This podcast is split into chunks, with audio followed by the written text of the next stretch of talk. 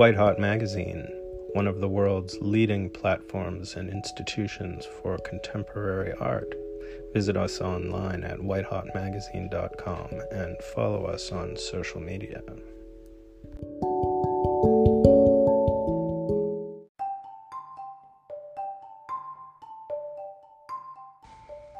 I had the pleasure and the honor of talking to Robin K. Williams, the curator of Daniel Johnston's first museum survey at the Contemporary Austin. I talked to her about the mural, the Daniel Johnston mural, and some of his history and some of my experiences with him. And uh, it was just a pleasure having this conversation about this important artist. So enjoy the following on the White Hot Magazine Art World podcast. I'm your host, Noah Becker. We're proud to be one of the top 20 contemporary art podcasts in the world.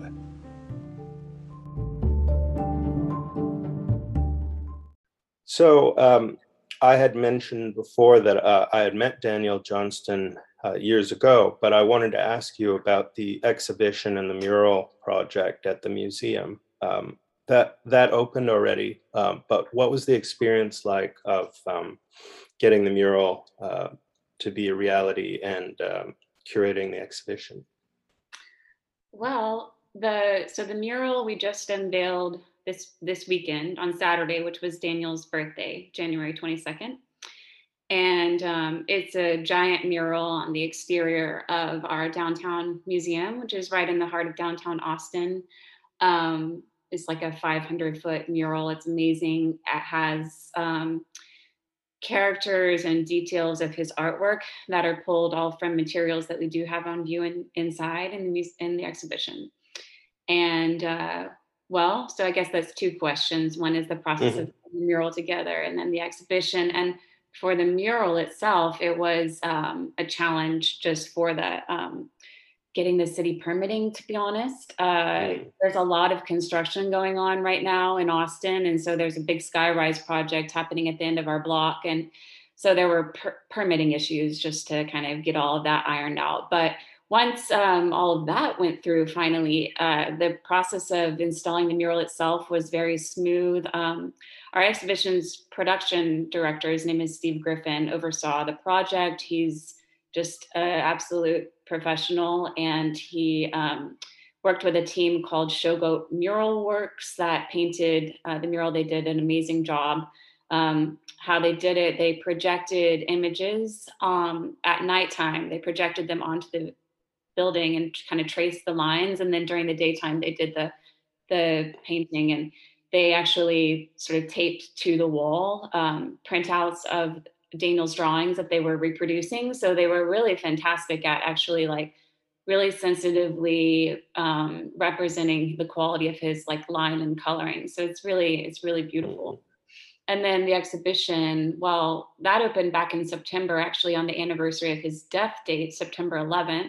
Mm-hmm. And um, so that was the two year anniversary of his death. Um, and yeah, the process of putting the exhibition together was several months of working really most closely with Daniel's family, uh, his estate, which is managed by his brother, Dick Johnston. And he has a team working with him, which includes um, Donnie Velaz, who works with him down in Katy. The estate is based in Katy, Texas, outside of Houston and Donnie is the administrator and does all kinds of things with the estate. And Lee Foster, who is uh, the managing partner of Electric Lady Studios in Manhattan, and he works as uh, he oversees basically the visual art side of Daniel's estate and worked as a curatorial advisor on this project. So, um, curatorial team in Austin. Um, we worked with the estate. We went through all of the images in in Daniel's archive, which is incredibly vast. Um, and um, had tons and tons of conversations, you know, with Lee and with his mm-hmm. family and with other people who knew Daniel really well during his life. So, including um, his former manager, Jeff Tartakov, and uh, his really good friends, um, the musician Kathy McCarty and artist Dave Thornberry, who is one of Daniel's best friends from back in his West Virginia high school days. Several other musicians and friends who knew him um, did about uh, interviews with 30 to 40 people. Um, mm-hmm.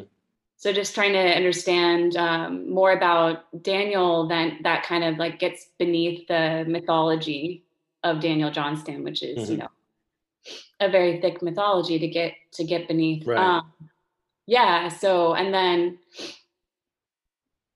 um, yeah, I guess that that's something about the process. Mm-hmm. Yeah. When did you um, first encounter his work, like separate of wanting to curate something at the museum?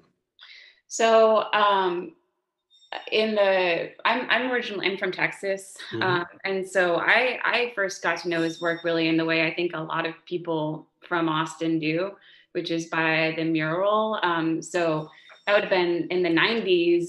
Um, you know, I was familiar with the mural and with his music in the way that a lot of kind of like alternative teenagers at the time got to mm-hmm. know it by seeing Kurt Cobain wear the t-shirt, by, you know, the Yo La Tengo right. collaborations and that kind of thing. So I knew his music and I knew the mural. And then um, later uh, in the, uh, you know, 2010s, I guess, um, I was teaching, I was, I'm, you know, I was a graduate student at UT and teaching art history classes. And um, I used to teach, like start the first class of every semester of my art history classes with like a mini lesson about the mural. Mm-hmm. Um, I would start by asking them just like who knows this image, and everybody did, and who knows why it's there because now, beginning in 2013, that building, which was originally a record store called Sound Exchange, now it's a Thai restaurant called Thai How Are You? And anyway, it's gone through lots of changes. And so they all knew the mural and didn't, there would maybe be like one in a class of 60 students who knew anything about Daniel Johnston and why the mural was there. Um, so we'd do this lesson. So I, I kind of started diving into his his work kind of through teaching it in that context. So yeah, the, the Hi How Are You mural is um, for those who don't aren't familiar with it, it's a painting that of his character Jeremiah the Innocent, and it was actually originally the image was um, the cover of his 1983 album "Hi, How Are You?" the unfinished album, and the mural was commissioned in 1993 by employees of the record store Sound Exchange. They had a big white wall, and they wanted to do some kind of mural and they were trying to figure out what to do with it. And then one day Daniel wandered in there, as he often did. He was a regular and he loved to go digging there. And they said, ah, Daniel. And so they asked him to do the mural and he agreed. They paid him a hundred bucks and all the records he could carry out of the store. And it took him, they said, about an hour maybe to paint the mural. So that was back in 93 and um, the record store closed in 2003 and at the time i was a, I was a college student here at ut in the early 2000s. And um, so, yeah, so the mural, it means something to me. Um, I have a connection to it, you know, just by being a young person in Austin and going to the record store. You know, I bought Daniel's tapes from Sound Exchange in the 90s. And um, so I used to teach the mural in part because the students, you know, they would walk by it every day. And um, it's right across, the mural is right across the street from UT Austin. And so all students are familiar with the mural and you know most people in austin for that matter. Um, and so i would say you know what is this? And they'd say it's the keep austin weird frog because the keep austin weird like small business campaign kind of like adopted the, the, uh, the image as well. It has become like an emblem really of austin of its you know the way it, it thinks of itself as being kind of friendly and weird and this outsider hub or whatever. And um, so you see reproductions of the mural images on T-shirts, for example, um, just as like a symbol of Austin that mm. doesn't even name Daniel Johnston right. as an artist at this point. And so mm-hmm. the record store closed so long ago, and this image has become this icon in a way that is, um, you know, many people don't know who the artist is. Mm-hmm. So it was important to me in teaching to kind of unpack that. And you know, the lesson was also about like the transmission of images and the importance of context and understanding all the history and the mm-hmm. meaning mm-hmm. and how quickly that can fade. And so in the exhibition too, um, we have a wallpaper size reproduction of the mural um, from it's an image taken in 1994 so it actually shows the exterior of that building when it was still the record store it looks very different now mm-hmm. and um, so the, the photograph was taken by a, a, guy who used to work there his name's mark fagan he used to work at the record mm-hmm. store mm-hmm. so take people into the exhibition a little bit like yeah. do you have some of his music yeah. in the show maybe like a, I, ha- I haven't been to the show obviously but it, there's maybe like a viewing room or or yeah, yeah. There's a so the exhibition um, it presents his visual art and his music together in the same in the same context. Important to see how he um, developed and you know sustained his vision across mediums um, in both his music and his art through his whole life. Um, so yeah, we do have his music, and there's um, a video room that has a, a, a reel about 50 minutes long of sort of rare archival interviews and rehearsal footage and um, music videos and and some performance footage. So and that spans from about 86 through the end of his life.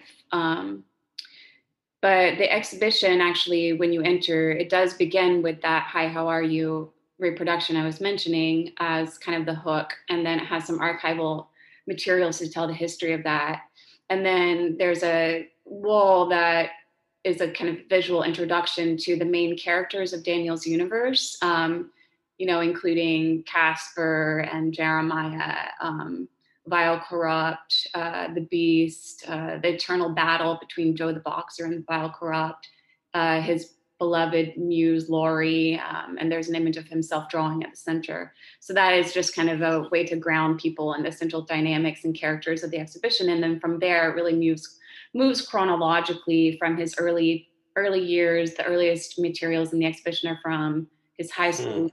High school years, and then it goes all the way through his later life. So we have um, nearly 400 objects in the exhibition, more than 200 drawings on the walls, and then an array of archival materials um, from photographs, handmade flyers, um, some newspaper um, clippings that kind of illuminate the history of his career in art and music, and handmade cassette tapes. You know, it's part of the, the, the attraction to Daniel is these um, the handmade cassettes that he used to give to people.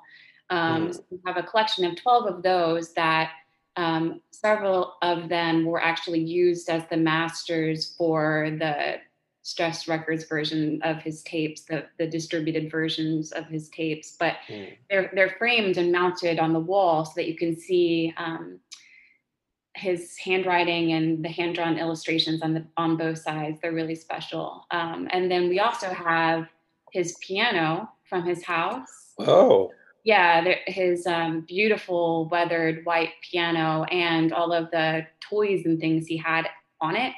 Um, and then behind that is a wallpaper size reproduction of a portrait of him sitting at the piano made by the photographer Jung Kim, who lives in Brooklyn. And she has a wonderful um, documentary project where she um, she photographed Daniel from about 2008 through 2012. So it's kind of like a, a stage set with the photograph and then his mm-hmm. piano and all the things that he had on the piano, just as it was at his house at the time of his death. So there's that.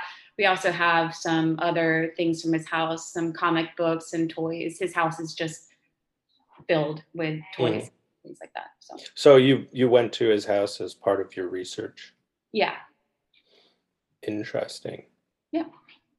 Um, and was he, from what I remember, he was set up in the basement more so? Um, no, that was okay. So back in West Virginia, he had the basement level of his parents' home, and that was his bedroom, but also basically like his multidisciplinary art studio. Um, mm. And then, you know, he moved to Austin in '84. Um, back to West Virginia in 87 and then moved with his family to Waller, Texas, which is outside of Houston um, in 92. He lived in his parents' house and so had the kind of garage space mm-hmm. there for a number of years. And then in the mid 2000s, they built him a house next door to theirs. So right. he has a house now. I, I, met him at backstage at one of his performances when he was in New York. Mm-hmm. I didn't. I didn't go to his. Uh, didn't go to his house. But Yeah. I remember I remember him, Mhm. and uh, somebody brought him a lar- a giant stack of comic books. He was Mhm. really happy to receive. yes. um, And that. then since I met him, I got way more involved in looking at his art and listening to his music, and and um, I've I've been a, a fan of his. You've done um, other shows, obviously. Does is this kind of outside of what you usually curate? Oh, this is um well, yes, in a sense. Um it but it is very like much in line with what I love and what I really love to curate. So it's Mhm. um it's interdisciplinary, it's bridging visual art and music, it's dealing with archives and um cultural history as much as art history. Um and uh, yeah, so it's actually like it's been one of my all-time favorite projects to organize. Um, I did do, Mhm. uh, I have done some similar projects that kind of span all of those, Mhm. all of those. Like, things. give me an example of another show that you curated that. It was similar. Um, Well, so, no, not necessarily similar, but just like maybe even contrasting. Mm, okay. Well, Or are some of your other shows similar to this kind of interest? I think another one that has similarities um, is one that I did at MOCAD, the Museum of Contemporary Art in Detroit. It was a show that I organized with uh, curator Jens Hoffmann, and it's called um, Sonic Rebellion Music as Resistance. And it was organized in the year 2017, which was the 50 year anniversary of the Detroit Rebellion or riots. People call it different things in Mhm. 1967. Um, so that was a a show that is reflecting on how music and visual art can propel social change. And it was a collection of artworks by contemporary artists from all over the world, but also um, archival materials related to Detroit's um, music and social resistance movements uh, Mhm. from the last 50 years. Um, so for that show, I did tons of archival research and um, and working with just different members of the D- Detroit community who are informed about its history and have you know just these amazing collections of of cultural and material history to pull that together. So Mhm. um, yeah, that, that was another sort of beloved project of mine and um, I guess something you know that we're working on now at the Contemporary Austin is um, a solo exhibition with the artist Tarek Atoui, who is a sound artist and composer and installation artist. He's based in Tarek, originally from Beirut. And um, he works with instrument makers from around the world to create these assemblages. Uh, for this exhibition, he, he calls them tools for listening. So it's really about um, kind of challenging the idea that sound is only for hearing and um, and you know exploring how people can access sound in other ways including by sight or touch through vibration or exploring the ways that sound resonates through different kinds of materials wood metal water Mm. um, yeah so that's a really cool project and um, we're getting started with that actually next week we have three musicians who are experimental and improv- improvisational musicians from austin doing um, residencies in the museum space with materials that Tarek provides. And then they'll be working solo or with other music Mhm. collaborators and also with members of different community organizations here in Austin to like experiment with these materials. And then Tarek will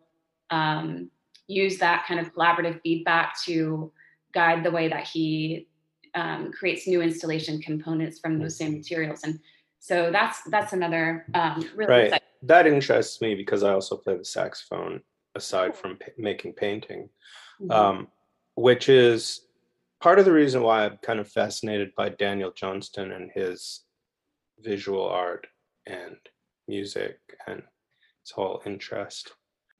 Have a great afternoon and, and thanks for taking the time talking about uh, this, what I consider to be a really important show. And it's been, it's been an honor to talk to you. Thank you. Well, it's been wonderful talking to you. Thanks so much for Okay. taking the time. Have an excellent day. You too.